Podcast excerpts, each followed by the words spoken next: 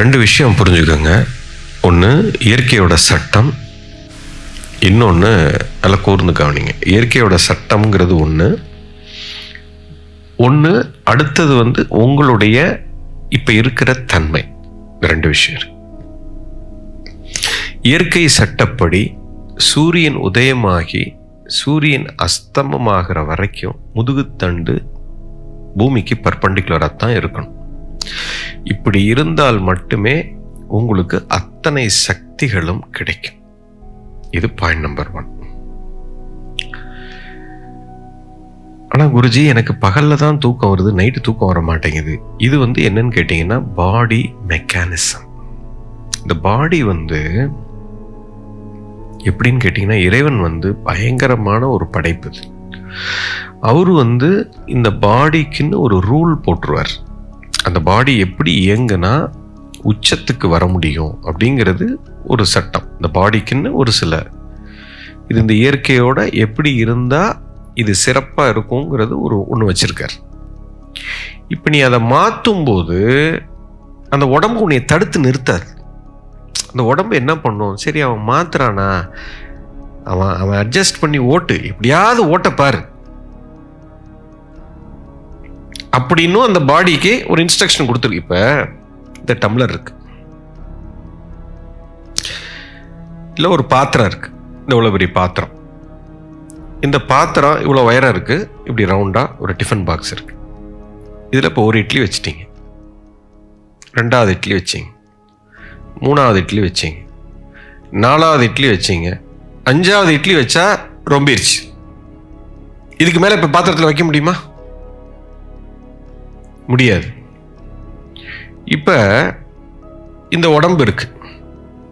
இந்த உடம்புக்கு இப்போது மூணு இட்லி சாப்பிட்டீங்க. ஏப்பம் வந்துருச்சு. இப்போ பாடி என்ன சொல்லுதுன்னா இப்போ பாடி பர்ஃபெக்டாக இருக்குது இந்த மூணு இட்லியோட நிறுத்துடா. நிறுத்துனீங்கன்னா பாடி வந்து ஃபங்க்ஷனிங் பீக்கில் இருக்கும். அப்போ தான் ஸோ அதான் அதோட இது இந்த டிஃபன் பாக்ஸுக்கு எப்படி அஞ்சு இட்லியோ இந்த பாடிக்கு மூணு இட்லியில் அது மணி அடிச்சிருச்சு டோர் லாக் பண்ணியாச்சு. இப்போ இந்த டிஃபன் பாக்ஸில் இந்த அஞ்சு இட்லிக்கு மேலே உன்னால் வைக்கவே முடியாது. ஆனால் இப்போ மூணு இட்லிக்கு மேலே நாலாவது இட்லி சாப்பிட்டீங்கன்னா வெளியே வந்துருமா? வெளியே வருமா? வராது. நாலாவது இட்லியும் உள்ளே போகும். அஞ்சாவது இட்லி அதுவும் உள்ளே போகும். ஆறு ஆ போகும். ஏழு தள்ளு. எட்டு போகும். ஒம்பது போகும். பத்து போகும். பதினொன்று போகும். டஜன் போகும். ஏப்பம் வந்ததுக்கு அப்புறம் இருபது இட்லி தின்னாலெல்லாம் பார்த்துருக்கேன் நான்.